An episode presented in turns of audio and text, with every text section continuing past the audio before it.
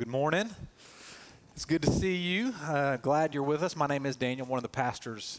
Glad you're with us on a somewhat rainy Sunday morning, however you come into this place. We are continuing, as we have been this whole summer, in First John, this series that we've titled Light and Love. And First John has been an important book for me personally since becoming a Christian early in high school. God has always used this book to speak to me and to assure me of his love and of his grace, and so I'm glad we've been able to spend time in it together this summer. As a reminder, I've started this series by saying that the primary purpose of John writing this letter, this epistle, was to encourage and comfort Christians, to give assurance and confidence and security in God's love to Christians.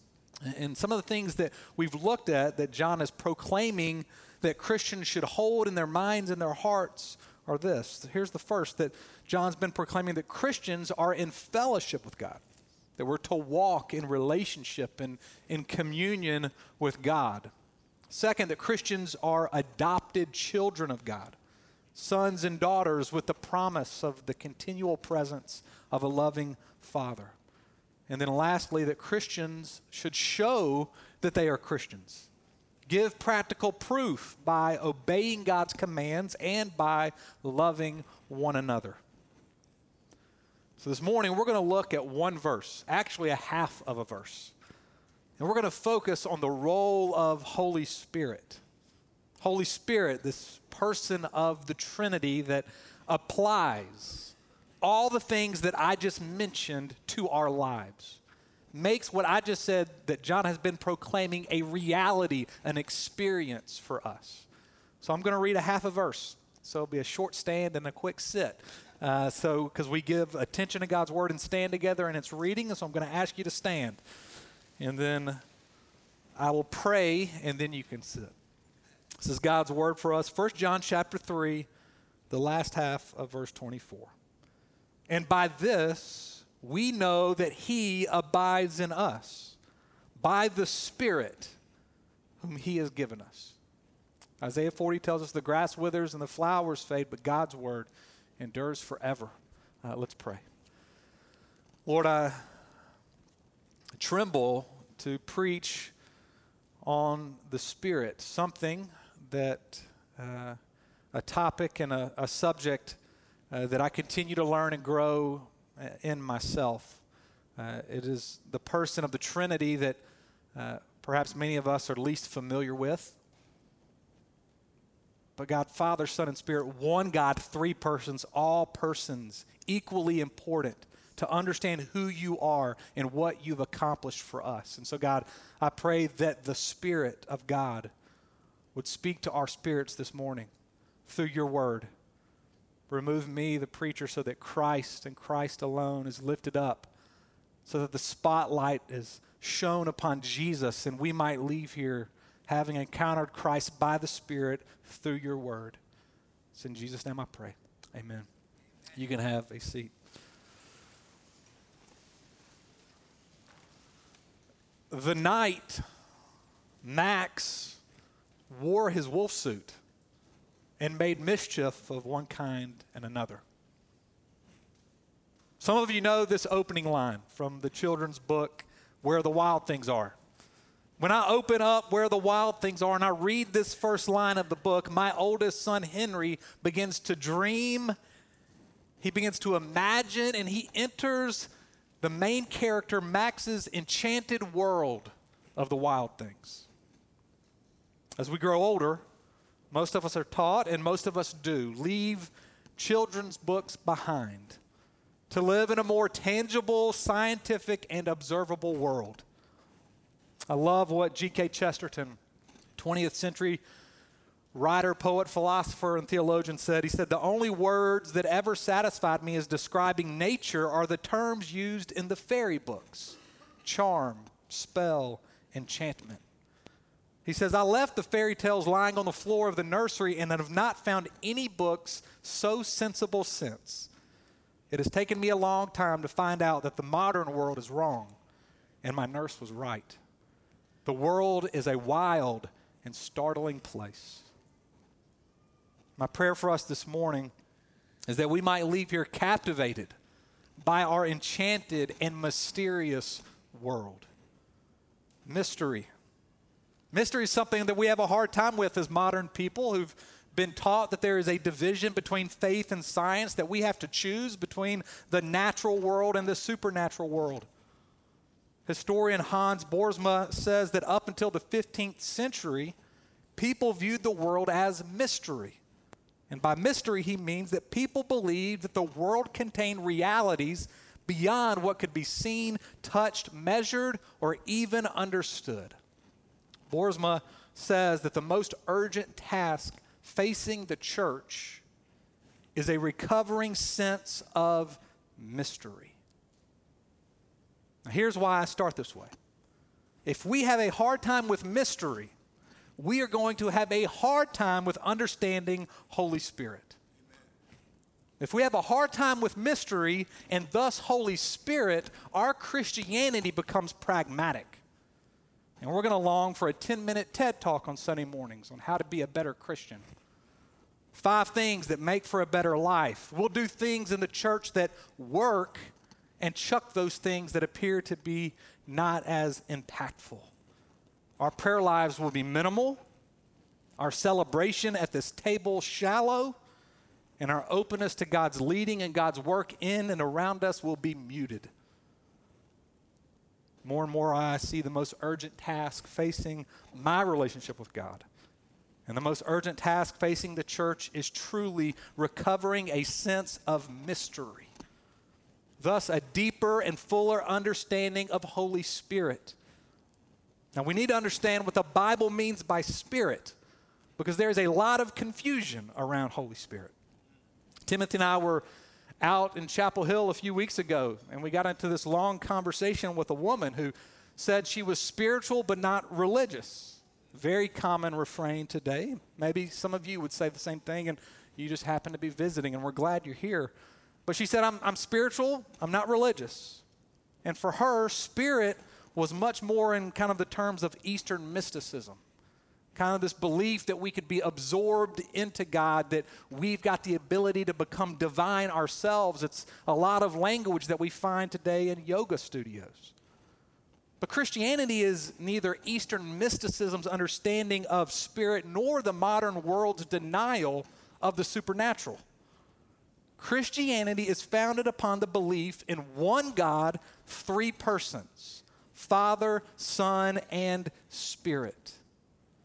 In the Old Testament, the word translated spirit is the word ruach, meaning wind or breeze. Now, if a 5-year-old comes up to you after this service and asks you, what's the wind? How would you answer them? It's like when high pressure meets low pressure, it creates the wind. Not sure that's going to work for a 5-year-old. Well, in the Gospel of John, chapter 3, Jesus is talking to Nicodemus, and Jesus says, the wind blows where it wishes, and you hear its sound, but you do not know where it comes from or where it goes. So it is with everyone who's born of the Spirit. In other words, the wind is best described indirectly. You can see and experience its effects, but its essential nature is mysterious. So it is with Holy Spirit. We're going to look at 3 things about the Holy Spirit this morning. The first thing that I want us to see is the importance of Holy Spirit. The importance. There is an objective and subjective importance of Holy Spirit. By objective, I mean we believe as Christians that what happened in Acts chapter 2 was a historical reality, a fact. That in Acts chapter 2, after Jesus died and rose from the grave and ascended to the right hand of the Father, Christians were gathered in the upper room in Jerusalem on the day of Pentecost, and suddenly something mysterious and tremendous happened. The Holy Spirit descended upon them. And the whole place was shaken, and people started talking in languages that they did not know, and other people understood those languages, and people's lives were transformed. And from that moment onward, the Christian church was constituted and began to function with the presence and power of Holy Spirit functioning in a way that had never been before. And we today are a continuation of that which began thousands of years ago, the continual presence and power of Holy Spirit in and through us. And as Christians, we believe this is a fact. It's a mighty fact. It's a turning point in history, Acts chapter 2. In ways, the last great step in the plan of salvation. And we believe that as Christians, that God created, that God sent his son to become flesh, that God the Son died on the cross, God the Son rose from the grave, all historical facts that we hang our faith upon, and that day in Acts chapter 2 in Jerusalem, we believe is a fact. Holy Spirit poured out on the church, ushering in a new epoch of the Spirit filling and dwelling the church. This is important. Because as Christians, we're not saved by believing some theoretical truth. We're saved because of what God has done, actually done for us. This happened. So as we view salvation and we think about God's rescue plan for the world, we must never stop at the cross. Or if we go beyond the cross, we must never stop at the resurrection and the empty tomb. We must always see this last step of salvation, the sending and the pouring out of Holy Spirit upon the church. In 1944, Japanese Lieutenant Onoda was given charge to slow down Allied progress during World War II. Maybe you've heard this story. In 1945, Americans took Japan by force, many Japanese dying, but Lieutenant Onoda and three others escaped, and they began to engage in guerrilla warfare against the U.S. troops. In August 1945, the United States dropped 2 atomic bombs on Japan. Thousands of Japanese died. Soldiers scattered. Many of these soldiers were unaware that the war was now over, that Japan had lost, and so they continued to fight. Global political leaders met with Japanese political leaders because of this continued guerrilla warfare where soldiers were hiding and still killing what they believed to be their opposition in the war. Well, Japanese leaders decided to drop leaflets in the jungle by using airplanes, leaflets that read, "The war is over, go home." Many of these Japanese soldiers read it, realizing the war is over, and so they went home. Well, Lieutenant Onoda found and read and concluded that it was fake news. It was a trap set by American foes, and so Onoda and his 3 men continued to fight. 5 years went by. Most Americans went home, but Onoda was still in war mode, shooting farmers and murdering locals that he believed were against Japan. The people of Japan started pleading with him. The war is over. Japan lost. 1952, the Japanese government tried one last time to draw out all the soldiers who were still fighting. This time they dropped letters in the jungle, letters from soldiers' families, a letter from the emperor himself saying, "Stop fighting, the war is over." But Onoda continued to fight. In 1959, locals decided enough was enough, and so they started fighting back. And 2 of Onoda's men were convinced that the war was over, so they left, and in 1969, his last companion was killed. But Onoda continued to fight. In 1972, the Japanese and Philippine government tried to track him down, but they couldn't find him. And people wondered, was he still alive? And later that year, one man determined, tracked him down, and finally convinced him that the war was over. 30 years of fighting a war that was non-existent. 1974, he returned to Japan, disillusioned by what he saw. For 30 years, he was fighting for something. Now he didn't know what Japan was or what he was doing there. So in 1980, he moved to Brazil and lived there till he died. How sad is that? For 30 years, a man fighting a war that is over. You know what's even more sad? you fighting a war that's won.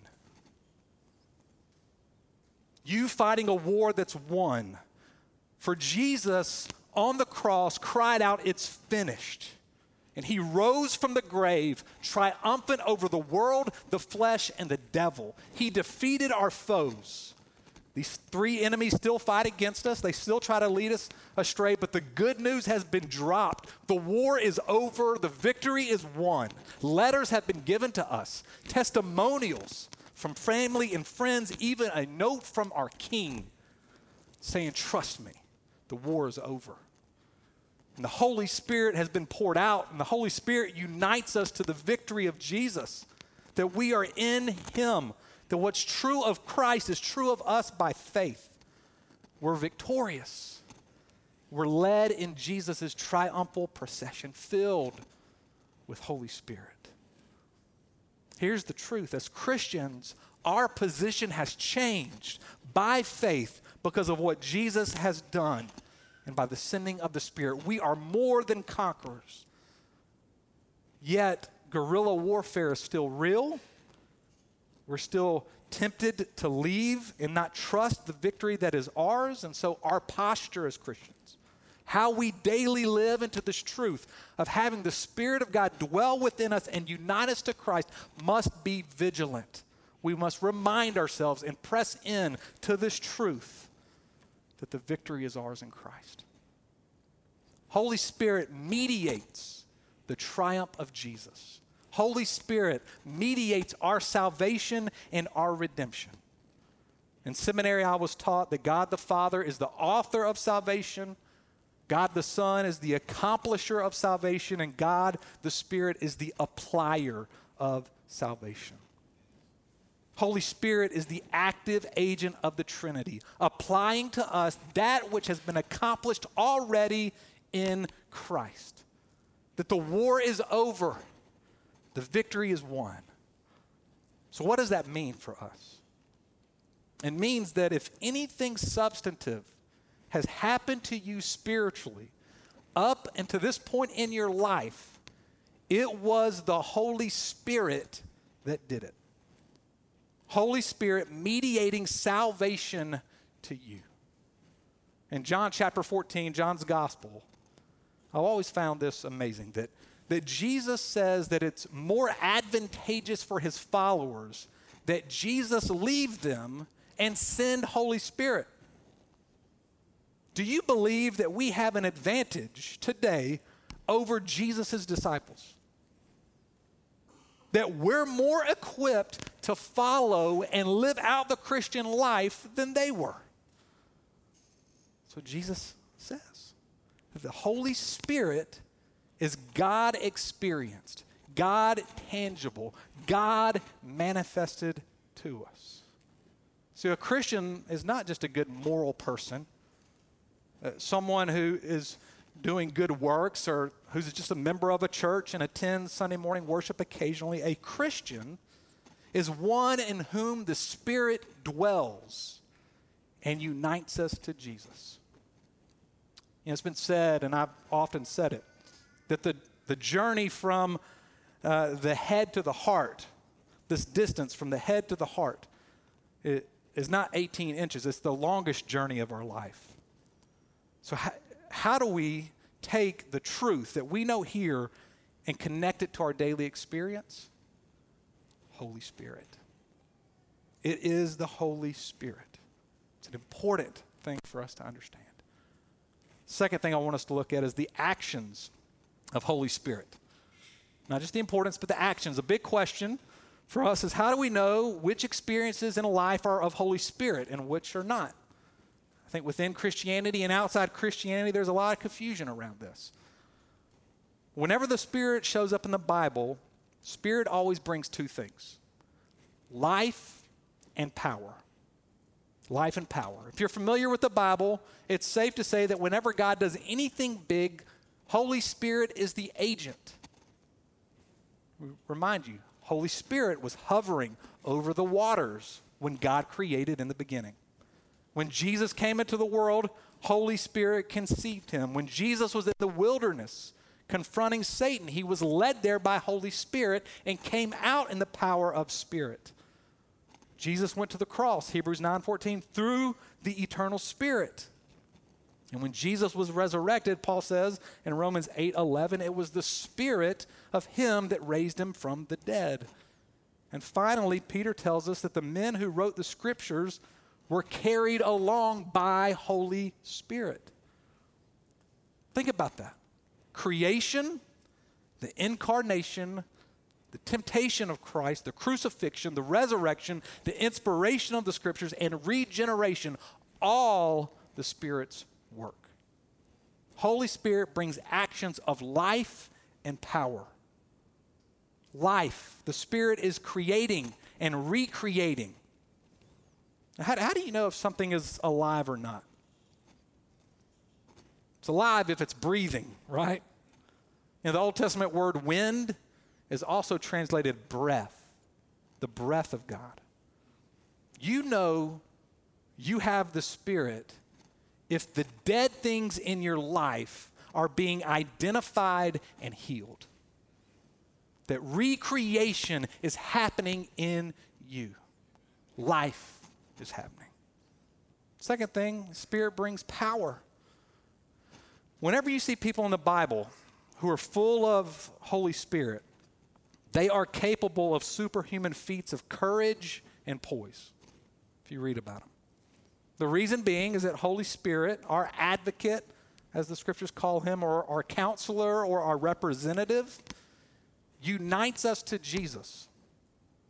That's what the Holy Spirit does. Holy Spirit unites us to Jesus and gives us peace, courage, boldness, patience, and love. Now think about Stephen in Acts chapter 9, if you've ever read it, the book of Acts. How could Stephen stand there in peace while being stoned for preaching the gospel? Because the power of Holy Spirit was filling him, was flooding his heart with the truth that he was in Christ. And if you are in Christ, you are safe and secure no matter what happens in this world. When the Holy Spirit acts on his people and in his world, Holy Spirit creates and recreates and brings that which is dead to life. And Holy Spirit shines the spotlight onto Jesus, reminding us that which is true, that we are in him, and that gives us courage and boldness and peace and love. It moves us out in power. I've told this story before, but I'll tell it again, about J.I. Packer driving through the English countryside late one evening. He was trying to find a church that he was speaking at, and it was cloudy and it was pitch black dark, and off in the distance he saw this church lit up. But what he couldn't see was the source of light. He only saw that which the light shone upon. Hear this, the Spirit, Holy Spirit, is the floodlight of the church. You only know it's there when you see what it's shining upon. Holy Spirit never says, "Come to me." It always says, "Go to Jesus." I love that Tim Keller calls the Spirit the great matchmaker, joining us to Christ and keeping us joined to him. It's the action of the Holy Spirit. Lastly, let's look at proof. Proof of Holy Spirit. How do you know if Holy Spirit is within you and is working in you? I'm going to give you four things, four proofs, quickly. The first is there's a holy disturbance. You're disturbed. You're going along with your life and something begins to interfere. Holy Spirit begins to disrupt and disturb and interrupt your normal, ordinary life. When Holy Spirit is working, you are aware of being dealt with. And God does that through people or through circumstances, through his word. But proof of Holy Spirit being at work in you is that there's a disturbance. Second thing is that there is a rising interest in truth. Our spiritual interest in truth increases. Paul says in Romans 8 that the non-Christian puts their mind on things of the flesh, while the Christian has their minds on things of the Spirit. Our longing for truth increases. when Holy Spirit is at work in us. And where do we find truth? In the Scriptures. So let me just say this right here, that the Holy Spirit and the Bible always go together. Holy Spirit never disagrees with the Bible. In fact, Holy Spirit illumines the truth of the Bible. Our experience with the Spirit of God is not some type of hyper-realized magic. The Spirit authored the Bible to let us know what really is and what really isn't Him working. If the Bible doesn't attach the Spirit's work to something, we ought to tremble to ascribe that to Him falsely. Proof of Spirit at work in us is when we're interested in learning the truth and applying the truth to our life. Here's the third proof. There's a conviction of sin. When Holy Spirit is at work in our life, there's a conviction of sin. Those who are filled with the Spirit grow in their sense of unworthiness and even guilt before God. That there's a longing for the old self to die and for this new self of being in Christ to grow. A mark of Holy Spirit is not always loud emotion. Oftentimes, it's quiet and somber contrition. Joe Novenson is a pastor that I deeply admire. He's in Chattanooga, Tennessee, and he preached at our General Assembly this past summer, which is the denomination's gathering. And the reason I love Joe Novenson is not because his intellect, though he's brilliant. It's not because he's charismatic, because if you've been around him, he's not very charismatic. It's actually his humility that makes him charismatic. It makes him attractive. His sense of walking and living day by day of this feeling of unworthiness and this man who revels in God's love to him.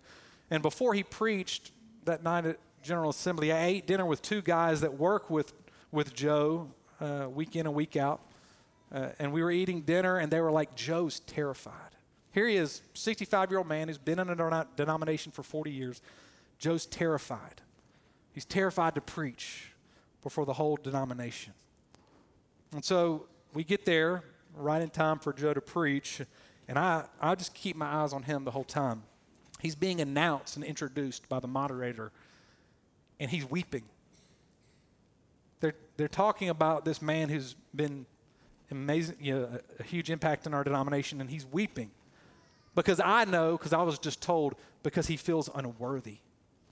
He doesn't feel like he can stand up before everybody and preach. He feels broken.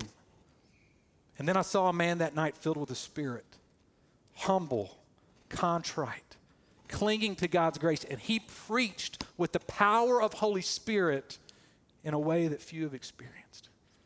Holy Spirit working. If you go through your week and through your day and you never feel convicted of sin, never feel your unworthiness or your guilt, I can bluntly say you're not living in the power and the life of Holy Spirit. Here's the last proof, is the fruit of Spirit. It's the fruit of Holy Spirit. Paul tells us in Galatians that the fruit is love, joy, peace, patience, kindness, goodness, gentleness, and self-control. These things will be evident and growing in our lives. We will know it and others will know it. The way John has summed it up in First John for us is that we will grow in our desire for holiness and in our love for brothers and sisters. That's how John's. Our love for God and love for others will grow. It's amazing that God lives within us. The eternal God living in us. I wonder what might happen to me, to you, and to Christ Central Church if we stopped living like Lieutenant Onoda and rejoiced in the victory that is won in Christ. We lived into that reality every day. That if we realized the creative, life-giving, powerful force that lives within us and unites us to Jesus, how bold, how loving, how peace-filled would we all be? And what a witness to our city that would be. And Christians, if we live enchanted lives, stop being so modern And we walk daily through this life believing that the supernatural is just as real as the natural, that we live in one world called God's world. And we're part of His story and His story of salvation, coming to us and to us, through us, to the world. How might our lives look? How might our church look if we live this way? Let's pray. God, I ask that you would wake us up to this shy member of the Trinity, the one who wants no attention, the one who always points away and to Jesus, points us to the one who's accomplished everything on our behalf. Lord, I pray that you would do that even now as we come to your table. It's in Jesus' name I pray. Amen.